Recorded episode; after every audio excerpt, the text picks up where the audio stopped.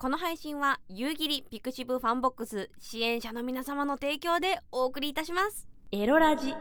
しくじり性教育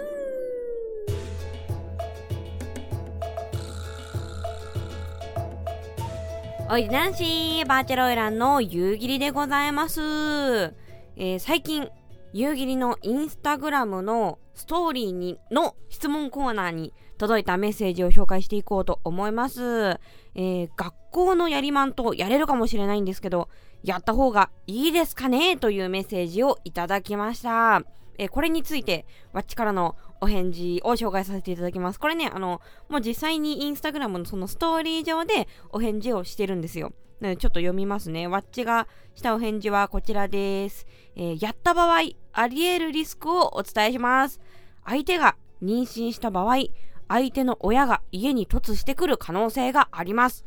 相手、相手の親、自分の親と話し合いが始まるよ。学校の先生も出てくるかも。もう一つ、えー、相手が性病で自分が感染した場合、これね、えー、インスタグラムなんでちょっと直接表現してるんですけど、えー、チンコにブツブツとかができるかもしれないよ。できた時は、親に相談して、泌尿器科を、えー、受診する必要があるよ。バイトをしていないなら、治療代を親に出してもらわないといけないよ。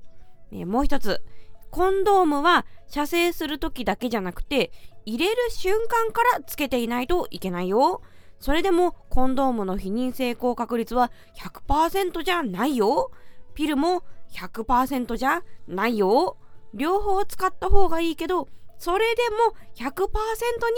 ならない。ね、避妊の成功確率。これ両方使ったとしても、絶対、絶対妊娠しないよっていう状態にはなりませんと。で、相手がピルを飲む場合は、血液検査も必要なので、やりたい2ヶ月前ぐらいから行動した方がいいよと。まず書きまして、で、まあ、これをね、踏まえて、この情報を見て、自分でどうするか考えてくださいとお伝えしました。その、やっとけよとか、やるなとか人に言われてやるんじゃなくて、自分で考えて決めるっていうのが責任を取るってことだと、わちくしは思うんですね。なので、てかまあ、そもそも、その、それを自分で決められないっていうのは大人ではないので、あのー、そう、エチチって結局それを自分で決められる、どうしたらいいか考えられる人がやるのがまあ、適正なタイミングだとわっちは思うんですけれども、それをこう自分で決められずに、これやった方がいいですかねってこう、人に委ねちゃう時点で、正直バッチは、うーん、まだ適正な時ではないんではないかいと、わっちは思うんだけど、でもその、人生はね、その人のものだし、その価値観によって何をその時するべきかみたいなのって結構変わってくると思うんですよ。で、わっちあのその性の話をね、いつもしております。しくじり性教育って言って、その、エチチにおけるリスクとか危険性、まあそういう話をね、いつもしているので誤解されがちなのが、愛のあるセックス以外しちゃいけないと伝えている人と見られがちなんですね。まあ、あのー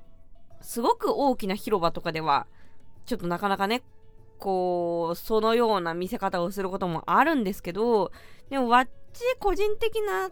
立場としては、実は、その性のあり方とか何をするかって別に人それぞれがいいと思ったことをやればいいんじゃないですかの立場なんですよ。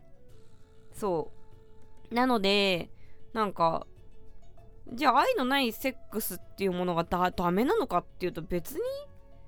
別にそうではねそれはそのいわゆる愛のあるセックスっていうものを良しとする人にとっての正解であって別にそうじゃなくなんかこうこの一瞬の快感に身を任せたい。そうやって刹那的に生きたい。別に明日どうなってもいいしまあ妊娠したら妊娠した時であの自分でどうしたらいいかはなんか決めてるしみたいな。そういう風に考えてる人にとっては別に悪いことではないと思うのでその人によってとにかく正解って違うんですよっていう立場だしそのまあ強いて言うならば自分で決めないのはどうなんだいってわっちは確かに思ったしさっきもそう言ったけどでもそれはまあそれそれもわっちの価値観。わっちの価値基準の中での答え。とか基準なわけであってもうそればっかりはね本人にしか決められないことですからあのー、結構あるんですよ。なんか、イエーイ今生でやってるよピースピースみたいな コメントとか、たまにあの、YouTube で来たりとかするんですね。で、これ、これどういうつもりで書いてんのかなって考えるんですよ。なんか、その、わっちはその正しい性をみたいな人だと思われてて、イエーイ生ではめてるよピースピースどうだこういうやつ見たら、なんかムカつくだろうみたいな、こう、嫌がら、嫌がらせというかなんかこう、イラッとさせたい気持ちでやってるんだとしたら全然的外れで実は。そう。それはそれであなたが選んだんなら、それでいいんじゃないですか？ただ、その、何の知識も持たずに、自分でその、なんていうの？妊娠の確率がどのぐらいなのかとか、何も知らずに、そのリスクを知らなければないのと一緒なんで、で、知らない状態で、快感に身を委ねてますよっていう場合は、本当に後から、後から公開するで、と思うのでとにかくあの今回のパターンみたいに知っといた方が知ってから考えればみたいな知識をお渡ししてあとは自分で考えてねっていう方式を、まあ、取るようにしております。でまあ他にもあるんですよね。例えば、えっと、学生で彼女と週1でエチチしてますが、これはやばいでしょうか？とかね、あの、いろいろと確認、ご確認のご連絡を結構いただくんですけれども、あのーまあでも気持ちもわかんないよ。その、夕霧にやばいかどうか教えてほしいと。なんか、ってことは、不安なんだよね。不安なのよ、多分これを聞いてくる子たちは。だから、不安だから誰かに背中を押してもらいたいし、誰かにそれは大丈夫ですよって言ってほしくって聞くんですよ。まあ、ただ一つ言えるのは、不安ならやんなければいいんじゃないっていうことなんですよね。そう。で、これありがちなのが、こう不安だから、なんかこんなエッチしちゃって大丈夫ですか？って、こう、太鼓判を押してほしくて、いや、大丈夫だよ、そんなの。って言ってほしくて、まず A さんに質問するんだけど、まあ A さんは、いや、それは危ないんじゃない？みたいにこう返事してきました。ってなったら、うん、それでも誰かにやっぱ承認してほしいな、誰かに、あの、大丈夫だよって言ってほしいなっていうその安心感を求めて、今度 B さんに聞いて、C さんに聞いて、D さんに聞いてってこうずっと同じ質問をね、いろんな人にし続けていくっていうことがね、あると思うんですよ、人は。うん。ただそうなっちゃうんだったらまだやるべき時期じゃないんじゃないの？と、わっちは思うけど、まあ、ずっと聞き続ける人は多分この後、夕霧 はなんか、そういう返事だったから別の人に承認してほしいなって思って他のところ行くかもしんないですけど、まあ、それやってもあんまり意味ないよってのだけお伝えしたいかな。うん、夕霧はやってきたよ、そういうの。あのー、なんかこういうことしたら妊娠の可能性ありますかとか、やっぱ心配だったからいろんな人に聞いたりとかしたけど、いや、ちゃうのよ。あの、インフルエンサーに聞いてもしょうがなくって、不安だったら病院に行こうっていう